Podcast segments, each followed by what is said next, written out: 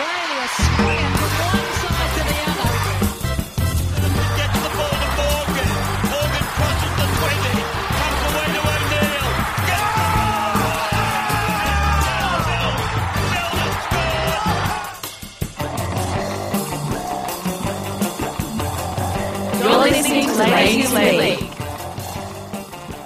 morning, everyone, and welcome to this week's episode of Ladies Who League. Though once I introduce you to my guest, maybe we should change the name of this episode to Ladies Who League Spin. I'm your host, Mary Kay, and I'm very lucky to be joined in the studio this morning by captain of the Sydney Thunder WBBL team and current Southern star, Alex Blackwell. Good morning, Alex. Good morning, Mary. Uh, thank you so much for coming in. We really appreciate having you here. It's great to be here. I actually have to tell you though that before I met you again today, I thought I'd met you once before. I was at the LBW Trust dinner last year and I was walking up the escalators and I know where this is going. I thought you were standing behind me. So I turned around and said, Oh my goodness, Alex, I'm such a big fan. I've been writing for the Sydney Thunder all year. Congratulations, you're amazing. And this lady that looked exactly like you said to me, Oh, I'm not actually Alex.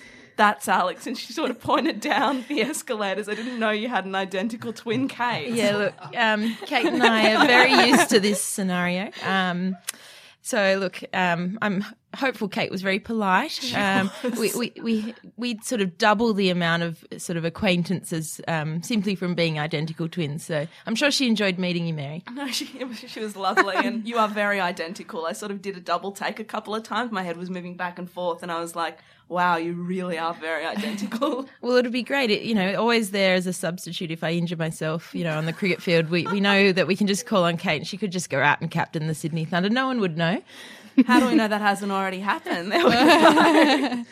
We've also got superstar cricketer and commentator Lisa Sthalekar with us today. Hello, Lisa. Hi, Mary. How are you going? Very well. How are you going? Not too bad. Thank you also for coming in this morning. Very excited to have you here. No worries.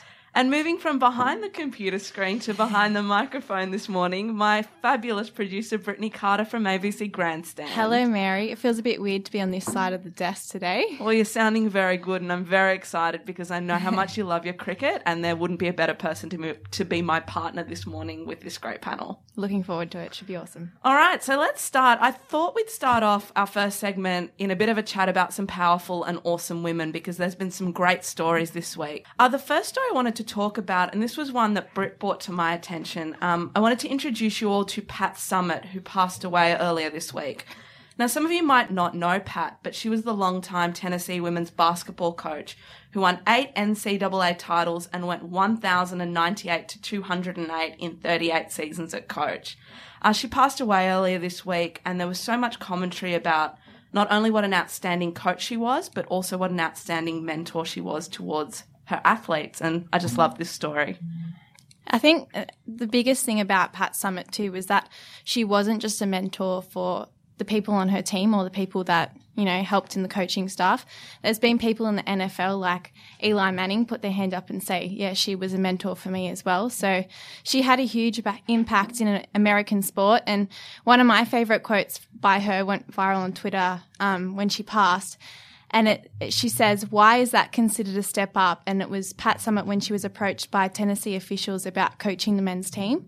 So that just shows the sort of uh, how, how great she was and that she considered women's sport to be the pinnacle for her. And I think we've seen such a change in women, you know, towards women's sport this year. But she was doing this all in an era where, you know, women weren't even really encouraged to play sport, which I think makes her all the more incredible. Well, and the thing is that she she started to coach at such an, a young age. Uh, I think she was uh, 22, and she went on for 38 seasons. So for a coach in this day and age, you know, we, we Wayne Bennett might be one of them, but you don't see a coach that can adapt and change to the different generations that, that come through. So for her to do that and have that impact that she had on all of the players that were touched by her were, you know, is amazing. Alex, I wanted to ask, is there anyone in cricket that's sort of been a real role model or a mentor to you in a similar way to Pat has been to not only basketballers, but so many athletes? Yeah, look, I think my current coach, Joanne Broadbent, um, is the first person I think of. Um, you know, someone who gets the best out of each and every player. It's really hard as a coach to um, meet the needs of everybody and, and, and I guess, um, you know, adapt your way of, of doing things to suit everybody. And you won't please everyone. Uh, but for Pat to have such a long standing career and, and a successful one, she was obviously able to do that well with her athletes. Um, I love the way that Joanne is really forward thinking and she's always looking for ways to um, change herself, you know, in terms of her approach and, and challenge us, you know, looking at other sports. I think she was looking up the other day about softball, softballers and how they pick up the ball from the ground and release the ball quickly. So she's really broad in her thinking and quite modern, um, although she's been around the game for a very long time. Um, she's always looking to adapt and I love that about her. Fantastic. That's another story of another amazing woman in sport. Another amazing woman in sport that may have flown under the radar is our Debbie Spillane, who announced her retirement yesterday from ABC. Now, for me, this is absolutely the end of an era because Debbie was a trailblazer for so many of us interested in being in the media and not just for women, but also for men. Uh, Debbie was a real supporter of mine too, and I think my favourite story was she was the one that gave me my first ever opportunity on radio, and I appeared on Hens FC a couple of years ago. I remember driving to the studio that morning, being, you know, on a panel with Debbie Spillane, Lucy Zelic, and Kelly Underwood, and thinking, oh my goodness, who am I? What am I going to be able to do? How am I going to be able to contribute? But then I thought, you know what? I love sport more than anything else in the world. And if I can't go in and talk to three other women about the thing that I love the most, then I've got bigger problems. Um, so thank you, Debbie, for all you've done, not just for me, but for so many men and women in Australia, Australian sports media. You'll be missed, but uh, not forgotten. Yeah, I, I, was really surprised when you told me. I thought she's the sneaky little devil Oh, has she is, just uh, just disappeared upon all of us and didn't really give us all a chance just to to say goodbye and to celebrate her success. But I'm sure we'll capture her at some stage and we'll all go to the pub and have a few drinks and and, and have a good toast to to the wonderful career that she's had, both uh, behind the mic but also in front of it as well. Uh, she's been a fantastic pioneer for sports broadcasting and women in particular, hasn't she? And in in the way that she brings other women up with her as well is really inspiring. I think that's great about her. We love you, Debbie. Thank you for everything you've done. And the one, the final woman that I wanted to mention was Sharni Layton. Now, if you haven't got your copy of The Australian this morning, make sure you go and get it because there's a magazine in there, The Weekend Australian, and Sharni Layton is on the cover. Now, Britt, you're a big netball fan. Tell us about Sharni Layton and how excited you are about this. Uh, well, Sharni Layton is just awesome. And I've actually had so many guys approach me and say, wow, that Sharni Layton girl, she's quite tough, isn't she? I'm like, yeah, she's pretty, pretty, she's pretty tough. She's as tough as nails. So she's a great person and um, a great pioneer for, for netball. And um, on the front of this cover, it says business is backing it and crowds are booming. Who says people won't watch chicks play sport? And that's just very, very true about this era, isn't it? Including cricket. Yeah, look, it was a wonderful opportunity to, to be a part of the first Women's Big Bash League um, off the back of um, some fantastic success in the BBL. We saw um, crowds flocking to our games. We saw people tuning in, you know, in, in terms of once we actually get women's sport on the television and we do a good job with the broadcast, it's proven through the Women's Big Bash League that people are interested in watching. You know, on average, 231,000 people watching our free to air broadcast matches. So, look, I think it was a great success. It proved the Australian public is um, interested in women's sport. And that was increased, wasn't it? Because there were only supposed to be a few matches put on TV, and then they, they did so well that they ended up putting a few more. Yeah, I think um, there was only um, an agreement to have eight televised matches, and that increased to 10. And in Women's Big Bash 02 uh, coming up, and I'm pleased to say I'm, the, I'm going to be captain of the Sydney Thunder again. Fantastic. and hopefully we can uh, bring the trophy home again um, and have a Sydney Thunder Sixes final. That would be ultimate. definitely. um, look, um, where was I, Britt, on this topic? Uh, They've increased it to 12 games. yeah. and also on Channel 10 as well, because from memory it was going to be on, on the other channel. Oh yeah, one or something. That's right, Yeah. one. But they actually Yeah. moved it to, to the main channel. Yeah, moving it to the main channel in prime time as well, which is the big difference for this season coming. So I was really impressed with the way Channel 10 um, carried out their broadcast. It was a huge success, but they're still looking at ways to improve. And uh, for us to have a domestic uh, sporting match for women in Australia on prime time free to air, I believe it's the first time that's going to happen. So exciting. So, so exciting. So, good stuff happening in cricket, great stuff happening in netball. And actually, if you haven't seen the Rethink Role Models campaign that Samsung released with Netball Australia, YouTube it because it is act- it's incredible. I think I've watched it 10 times in the last two days. So, make sure you get on that. We're going to take a quick break and then come and talk about some of the stuff happening in rugby league.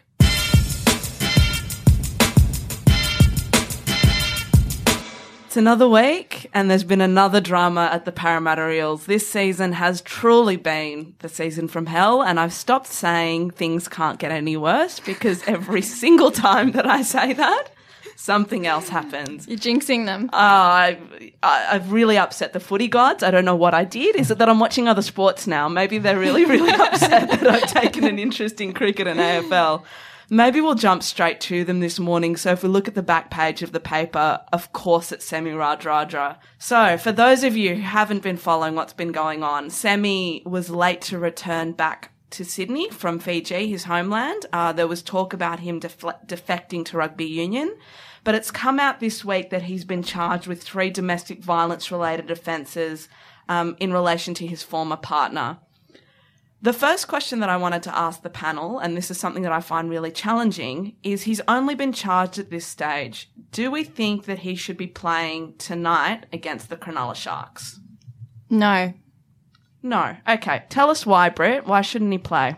Because if the NRL wants to be taken seriously on all they do for women, mm-hmm. including launching a nines team at the Sharks, which they did this week, including talk about a women's comp in, you know, two, three years' time, they need to show that they actually care about women's rights and that they do take a stand on violence against women.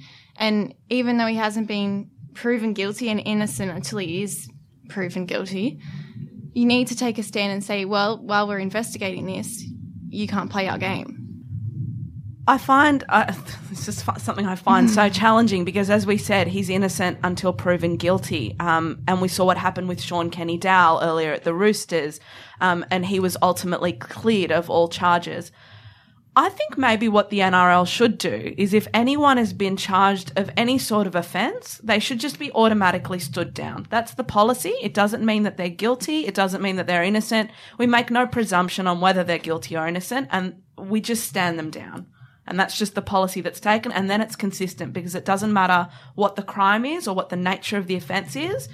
It's very clear to players that if they're charged of something, they, they step down. Or something that is clear, and I'll just give us a bit of a plug on ABC Grandstand last night. Quentin Hull and Billy Moore were talking about the issue, and they were saying that if anything, it's clear that the NRL doesn't have a process in place for these sorts of dramas, and they need to have processes in place because if not, and I'll say it again, they won't be taken seriously on all they do for the women's rugby league and for women in, in sport. Now, Lisa, I want to ask you, you're a rugby league fan. I'm not anymore. I used to be when I was in primary school. I used to collect all the, the football cla- cards. Um, Friday night football was the night that I spent with my mum, popcorn, chocolate, you name it, um, state of origin. But yeah, over the years, I've slowly kind of um, drifted away from the sport. I think it, it might be the fact that there's always these dramas. Um, we're not talking about the actual sport and we're, we're not talking about the contest on the field. It's always the things that are off the field. So I guess maybe to a certain extent that's, that's turned me away from the game. And that's a real shame because I'm so passionate about rugby league and making sure that everyone feels welcome in the rugby league community.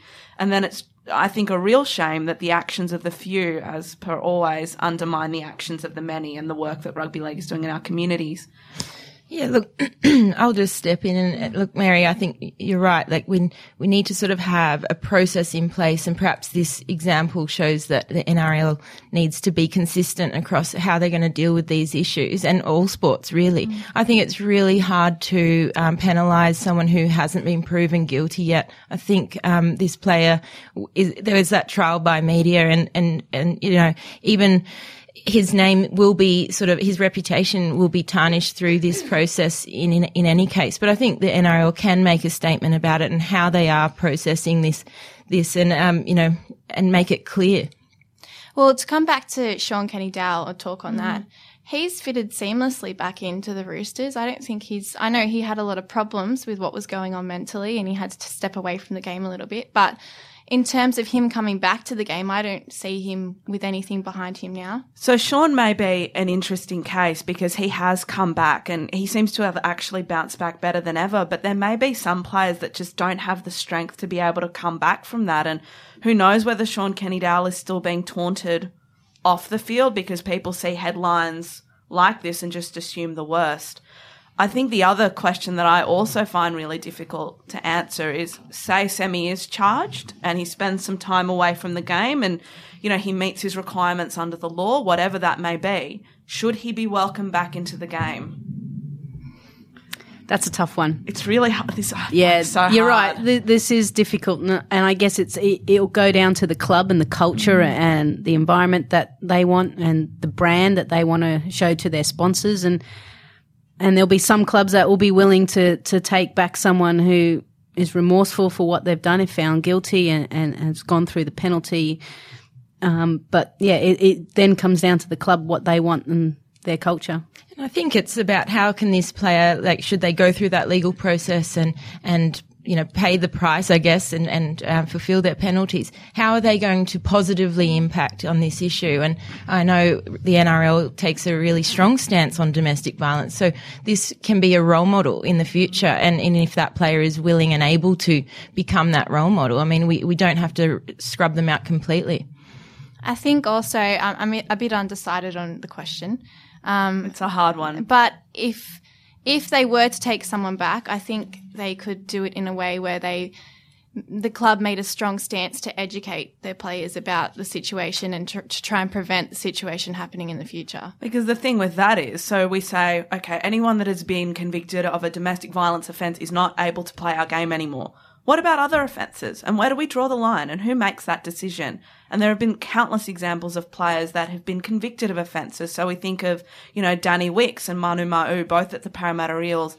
And they've used this as a real redemption and the opportunity has been important to them and they've seen that they can make a positive change and change their lives. But I think you're all right. It's very much about the club and recognizing that there has been an issue in the past. Let's educate this player and use them as a role model to say, you know, that this behavior is simply not acceptable. And I think the players themselves can take the initiative. I mean, I'm not, not sure the name of the player, but the, the New South Wales Waratahs player who um, had a homophobic slur on the pitch, and the ARU really dealt with that so swiftly. but but that player himself went out to the community and attended um, the Com- Sydney Convicts training session on his own accord.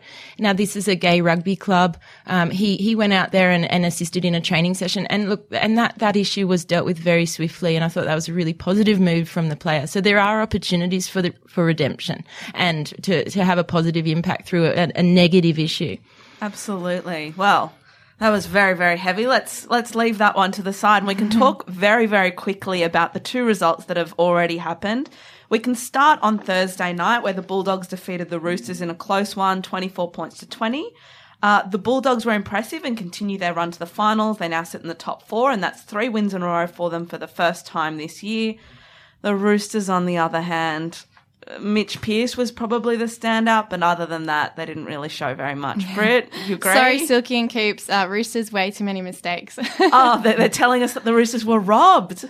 Look, I don't think so. I don't think so. We're, we're saying no to that. No, no, no, no. Bulldogs. it was Brett Morris that was interviewed at the end, though, wasn't it? Yes. Yeah. So I really liked the fact that he said, "Look, I'm not ready for Origin." When they asked him, I thought that was was a good answer.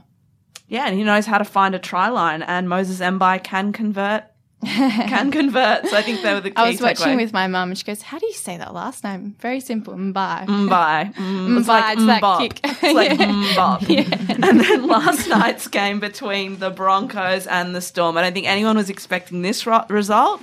Uh, the, the Storm won 48 to 6. Uh, very concerning for the Broncos. That's their sixth loss in eight games.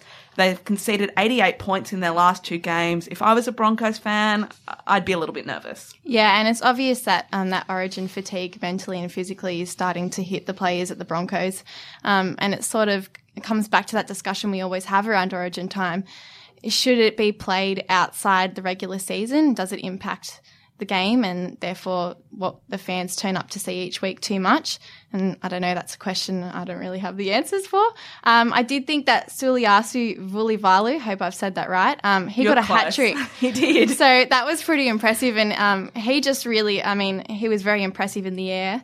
Um, but I mean, when you've got Cooper Cronk and Cameron Smith just kicking those, those, um, those kicks for you, um, you've just got to be in the right spot at the right place and get it down, I guess. Yeah, so they were our two results that have already happened. Lisa, can we bring you back to the NRL? Can we help you pick a team, even quietly? Well, when I was younger, I used to love the Balmain Tigers. I, met Wayne Pearce at uh, a function, so and I had a Balmain Tigers like jacket, bomber jacket type thing. So I Do you guess still have it? no, probably not. I was going to say I want to see a photo in this bomber jacket. Great. I might have to pull it out for you guys. Um, so I guess I follow them a little bit and see how they go. All right, well, that's okay because. that uh, right? that- yeah, yeah, that's really how are good. they going, by the way, this season? Oh, not particularly well, but they're an exciting team to watch. If you look behind you, Lisa, there's a blow up doll to your left. yeah, lovely. That's, that's Aaron Woods. Uh, he belongs to me. I used to keep him at home. I kept him at home for two days, but thought, you know what, I can't have a blow up doll in my room. I'll bring him to the studio. Aaron Woods from the Tigers is my favourite player in the NRL. So you get a tick. Okay, well, And Alex, what about you? Can we help you pick a team? Oh, look, I think it, it uh, it's picked for itself. I lived in Redfern for seven years, so you know can't go past the bunnies. But I must say, I'm not, um, you know, I, I, I don't watch every week. I don't really know what's happening with the team at the moment. But if I was to pick, it's got to be the bunnies. Yeah, look, that's fair enough. So we've got a bunny, we've got a tiger, we've got what do we call you, Bridget? Bridget supports A two dual, teams. a dual which is supporter. fine. How, how can you manage that? How do you balance this it? always comes up. Okay, so long story. I grew up supporting the Dragons under my dad, um, and then dated a mad, mad Buddies fan for like two or three years. So I was at all of their games and found it really hard not to get a soft spot for them.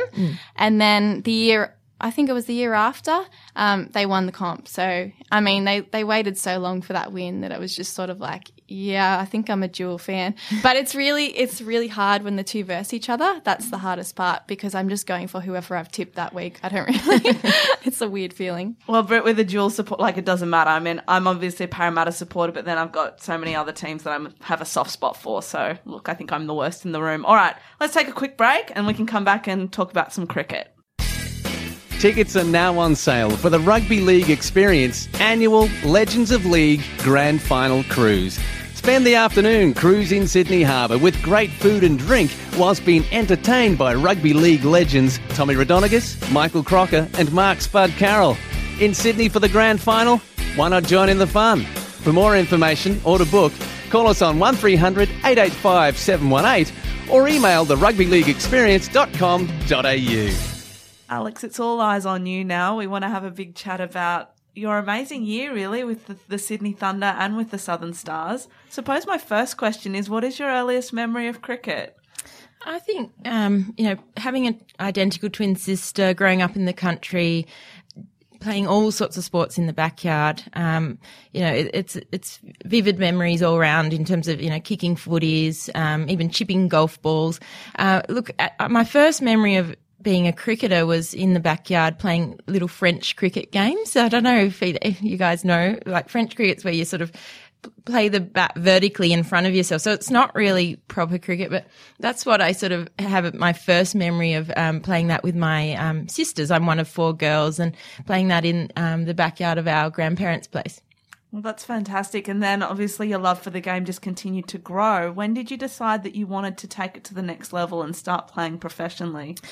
Professionally, maybe a key word there. Well, actually, it is. You're right. You- uh, two years ago when um, I was able to um, put my job aside um, as a genetic counselor and, and become a full time athlete. I mean that it, it wasn't really um, on the horizon for me um, as a, a young person, 19 years old, making my debut for Australia. I didn't really anticipate being a professional athlete at that time, but at you know the latter part of my career, I'm so excited that the, the, game's changed and it's now a reality that you could aspire to be a full-time athlete. So young girls seeing us playing on the TV now for the Sydney Thunder or for the Southern Stars, you know, they, they can be inspired to actually um, aim for being a professional athlete. So it's completely different now.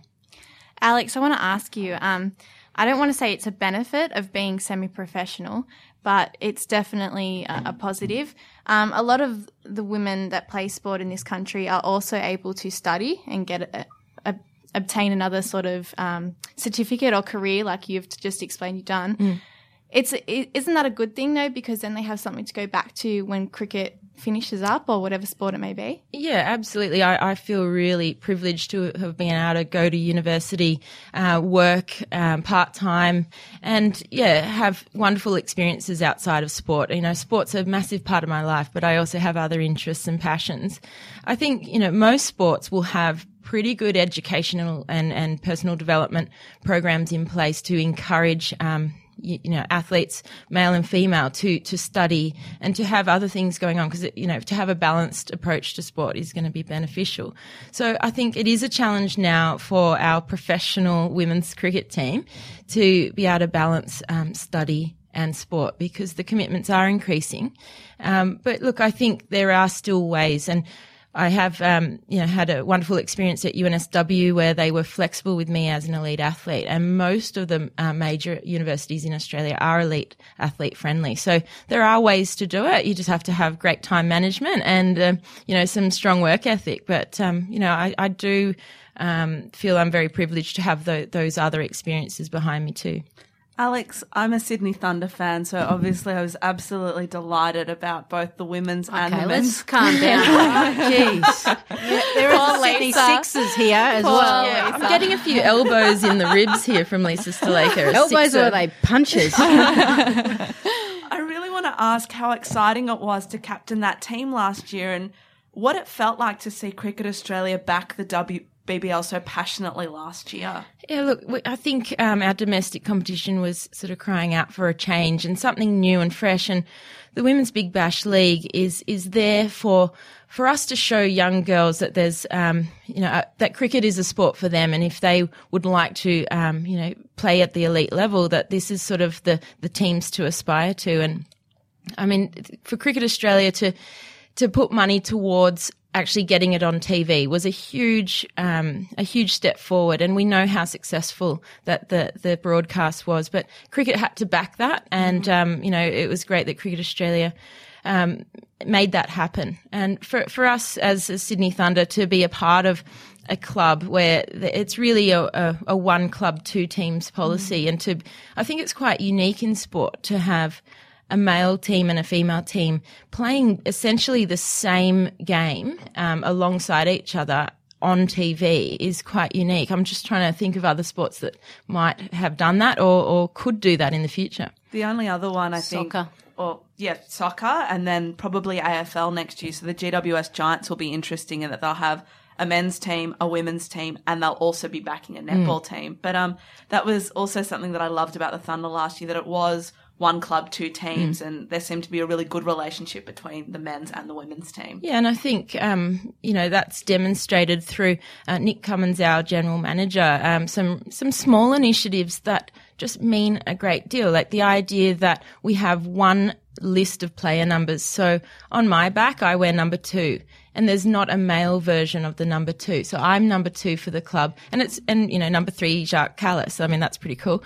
Um, so look, I think it's a small way to demonstrate. Look, we are trying to be genuinely one club, and I just wonder how integrated the, the other clubs are in soccer, for example. I'm not aware. I'm not part of that, but you know, um, I guess we've got the Canberra United team for for women, but there's not that um, there's not a reciprocal team for men. So it's not that strong alignment. And, and in terms of marketing, I think it's really important that, um, you know, when a family goes to the cricket, uh, and they attend a, a Thunder match, where whether it's men or women playing, that now um, th- th- any any child can look up to um, a Thunder player and think, okay, this could be a game for me. Absolutely.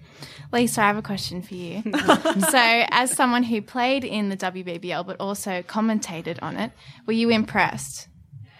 Yeah, look, I uh, I had my reservations uh, when they decided to go to the eight teams. I thought um, we might be spreading the talent pool across uh, too many teams, um, but it showed throughout the tournament that come the last weekend there were still teams that could be vying for for the semi final position. So. Um, you know, I'm quite happy to kind of eat those words because it, it was a real success. Um, but I enjoyed I enjoyed both aspects of it because not only did I see um, from a playing point of view, the standard improved to a certain degree because we started to see younger girls that wouldn't have gotten an opportunity to represent their state in the WNCL and the T20 competition that was played prior to that. So we saw them produce the goods on TV um, and all of a sudden make a name for themselves.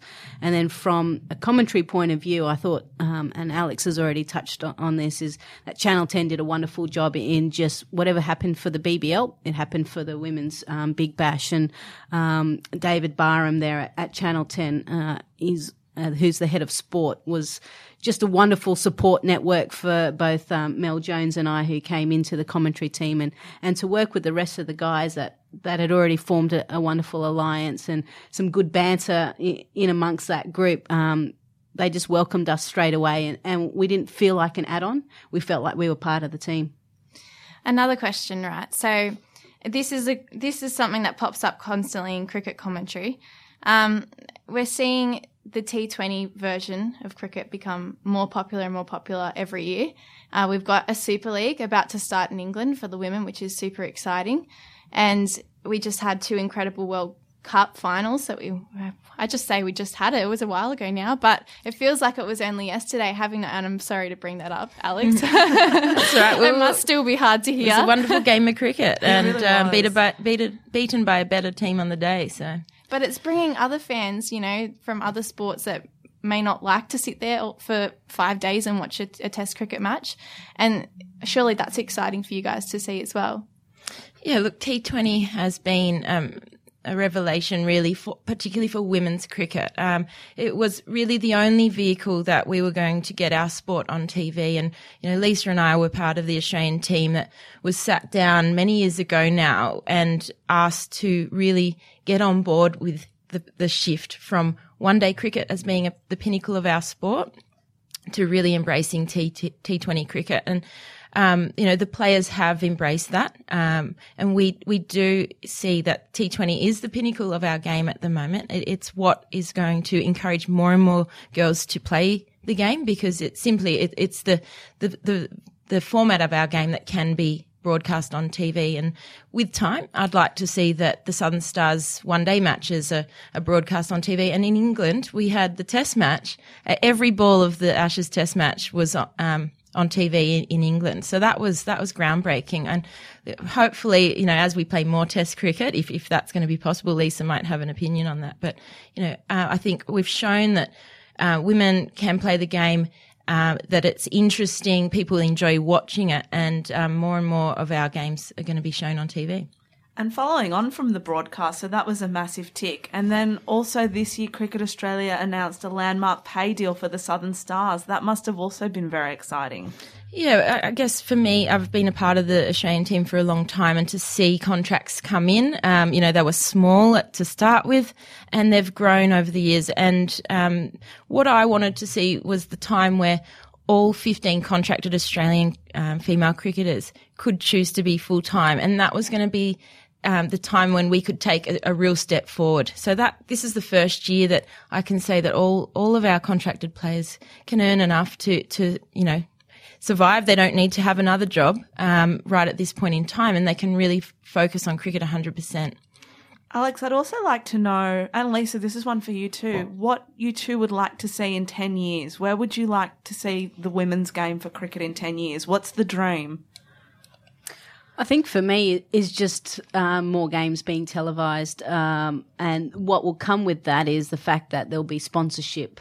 Um, once there's more money within the game, then that money can then flow down to the fact that I think you know state players still have to to juggle school and um, work and and training of a night, and then getting up early and doing their sessions at ridiculous times. So the next phase really is for state players to follow where the Australian Southern Stars ha- have gone now, um, and to become professional. Uh, So there's still a lot of work to be done. Yeah, it's so exciting to see where it's come from and where it is right now. Um, I'm sure Alex thought that she would never be in, in this era of, of professionalism. Um, we always thought uh, when I left the game, which was about three years ago, it'd be another 10 years by the time we got to where we are now. So it's gone at an, uh, an, a, an exciting rate. Um, and there'll be times where it'll plateau and, and that's okay. Um, but as long as everyone's still working towards those goals and, um, and for me, uh, you know, yes, T20 cricket is the vehicle and it's a way, it's a great way to showcase a women's game. But I'd like to think that money will now, as we start broadcast deals, money gets, um, given back into the women's game to potentially play more one day cricket and even test cricket as well. You talk about the broadcast of the Ashes match before mm. and how you hope that broadcasting it will um, influence younger girls to play. You girls actually got me playing my first season of cricket last summer. Oh, really? Because I watched the Ashes and I thought that looks like so much fun. And I ended up signing up and, and love cricket and am obsessed as mm. a result. So, and I was actually one of three older women that signed up that year to the club that I'm at. Mm-hmm. So I think we'll actually see an influx in people across the board playing cricket, not just young girls. Yeah, and Brittany, I, I think that extends to also encouraging young boys to play the game. So we're not just ambassadors for, for cricket for women. Um, you know, we, we are accessible to um, many young um, boys who, who who attend the women's Big Bash games, and you know, it, it's a smaller crowd, it's a smaller venue, and families can actually come up and have photos with us and and and get autographs. So I've experienced young um, boys who who've actually got to know me and have actually started to be more interested in in the Thunder as a club because of that personal contact they had with with a female player. So um, yeah, look, I think it's just we, we can't ignore the fact that, um, yeah, look, we're encouraging young girls to play, but we're also um, having a, a great impact on cricket generally. And we touched on the Super League starting very soon. You'll be playing for the Yorkshire Diamonds. Have I said that correctly? Yeah, I think so. can you can you recommend a, a team for Mary and I? I'm pretty set on the Surrey Stars, having Meg Lanning and uh-huh. a, a fellow Slayer Renee Yeah. Farrell in that side. Mm-hmm. But can you convince us to maybe support someone else? Oh well, I think the Yorkshire Diamonds have an incredible list. Um, you know, they've got um, myself and Beth Mooney from Australia.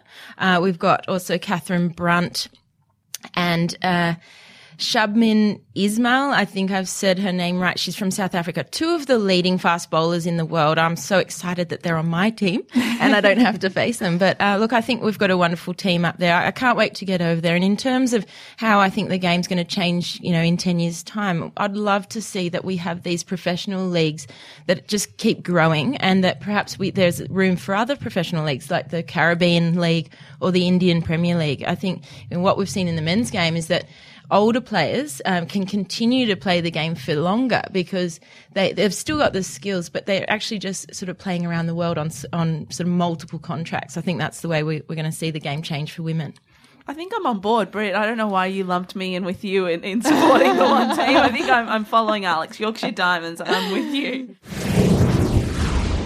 When I think about summer last year, all I remember is working during the day, going home, putting on my pajamas, and sitting down and watching the Big Bash. It became so much part of my, my summer last year. And I remember there was one night where the Big Bash wasn't on. It would have been Christmas Day. I remember getting home and just being like, what am I doing tonight? There's no cricket. Uh, so I thought it was absolutely outstanding. I loved it last year. Alex, I'd like to ask you what you thought were the biggest strengths in WBBL 01 and what you think we need to do in WBBL 02 to make it better. Yeah, well, I, I think it did exactly what we thought it would do, and that was uncover new talent. Um, we we have had a very strong New South Wales Breakers team and, and players in the wings waiting for their opportunity, and then that team really split into two: the Sydney Sixers and Thunder. And as anticipated, we saw young players grab opportunity and um, make a name for themselves. So we've got Lauren Cheadle, who's now a Southern Star, um, and Naomi Stalenberg, who debuted for the Southern Stars as well, for, coming from the Sydney Thunder team. And you know, across all teams, we can identify new names that we're talking about in the game, and I, I think that's a real strength. We want to see lots of variety in, and different profiles standing up, and, and we can talk about them now. And um, I think that was a real strength. And I also think that miking up the players was wonderful. Um, we saw how successful that has been in in the men's game. Uh, perhaps a few of us can practice our Elvis impersonations and uh, and uh, you know really stun the the crowd with uh, a few other skills that we might be able to show. Are they bringing Freddie back this year? I loved him last year. I just thought he was hilarious. Yeah, I'm not quite sure. I think um, obviously he's got a lot of commitments. Um, I think Channel 10 um, will kind of unveil who their, their commentators will be in due course. So you have to wait and Yeah, see. I'll have to wait and see. It'll, it'll keep me guessing. Lisa, what do you think we need to do this year to make it better? Yeah, look, just adding on what worked well as well from last year is the WBBL had a clear window of you know two weeks where they were able to pump up what the women's game was. Um, you had uh, a double headers at the Junction Oval where fifteen hundred came out to watch um, our game, uh, the local derby out at um, Penrith. There was just under a thousand there. So um, again, they're going to have that clear window. Uh, so which is really exciting. There's going to be double headers uh, at North Sydney Oval on Saturday and Sunday, and the Saturday game in the evening will be 6 p.m. live, which I think Alex touched on. Sydney Thunder versus Melbourne Stars, and uh, Adam Gilchrist will be there as well to to help um, broadcast that game as well. So just shows that they're they're learning on on how to improve and keep adding to to what they're doing. Um, I think scheduling was an issue last year um, for an old old timer coming back four games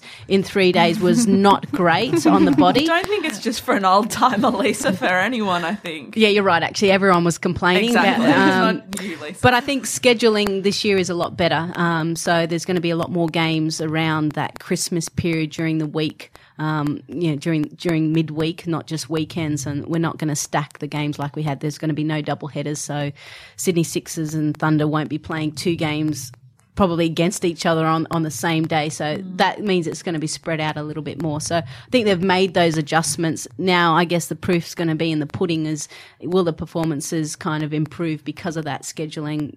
Players will have more time to rest, recover, um, not be travelling as much. So um, hopefully the standard and the performances on the field will just uh, take off. Hope so. What about in terms of international players? Do you know if we're going to see an increase? I've seen that. I'm not sure if you're allowed to talk about this, Alex, but I've seen that Harmanpreet Kaur, have I said that right, uh, is going to be possibly signed at the Thunder.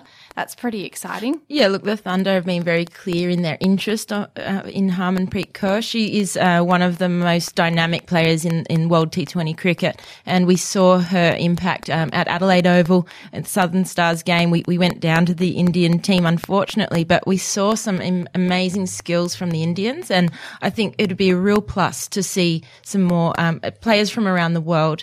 We didn't see any Indian plays last year. I'm, I'm sure we're going to see some this year.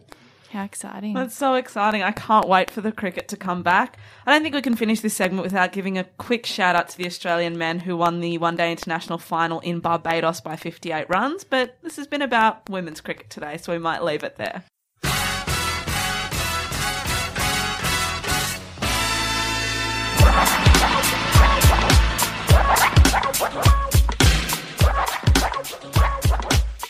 So it's time for my favourite segment, Mary's Mix Up. Now, you might recall on last week's show, I said hopefully Nathan Ross scores a try this afternoon. I have to shout out to one of the best tries of the season.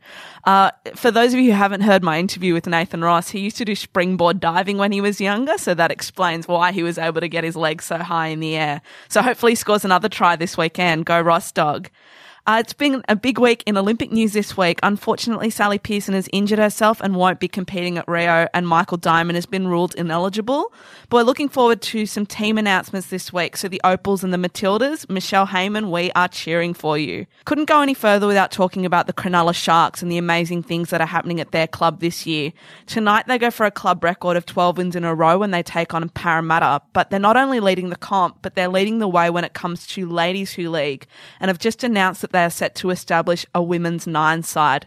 So the club wants to provide a genuine pathway for women and girls to play rugby league. So look out for Ruan Sims, Alana Ferguson, Sammy Bremner, and Maddie Studd, and all who look like they're going to be named in the side. And finally, let's talk about football and congratulations to Iceland who defeated England 2-1 at Euro 2016 on Monday. So they've also beaten Austria and to qualify for the Euro, the Netherlands, Turkey and Czech Republic. Now there was this wicked article on BBC and it had five facts that you don't know about the Iceland football team. Now one of their co-managers works as a dentist and he works on this 13 square kilometre island where there are less than 5,000 people and millions of puffins. I didn't actually know puffins were a real thing, but apparently they are. The population of Iceland is so small that 10% of the population went to France to support their team at the Euro. So their population is 332,529. And finally, their goalkeeper used to be a director before he turned professional and directed the video for Iceland's entry to the 2012 Eurovision Song Contest. How cool is that?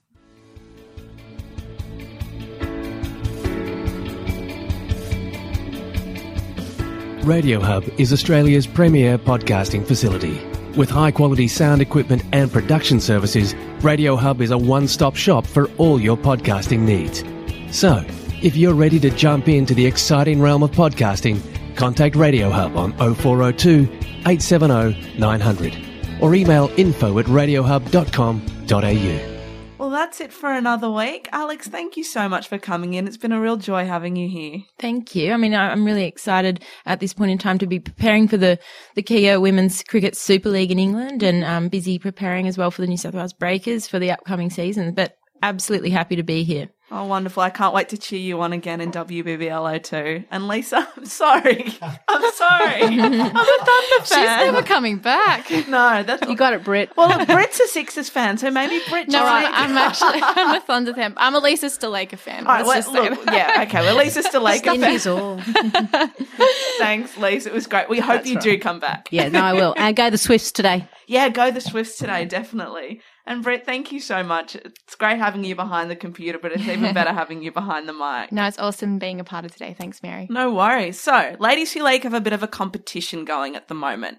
Now, I know over 300 of you listen to the show every week. Then why is it that I only have 39 reviews on iTunes? So, if we get to 50 reviews by the end of next week, we will be giving away some Ladies Who League merchandise of your choice. So, jump onto iTunes, make sure you hit the subscribe button and the review button.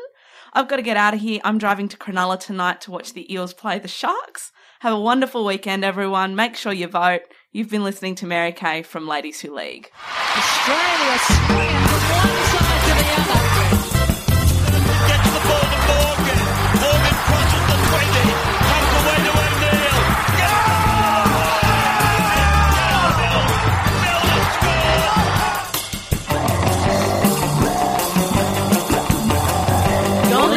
Ladies Who League.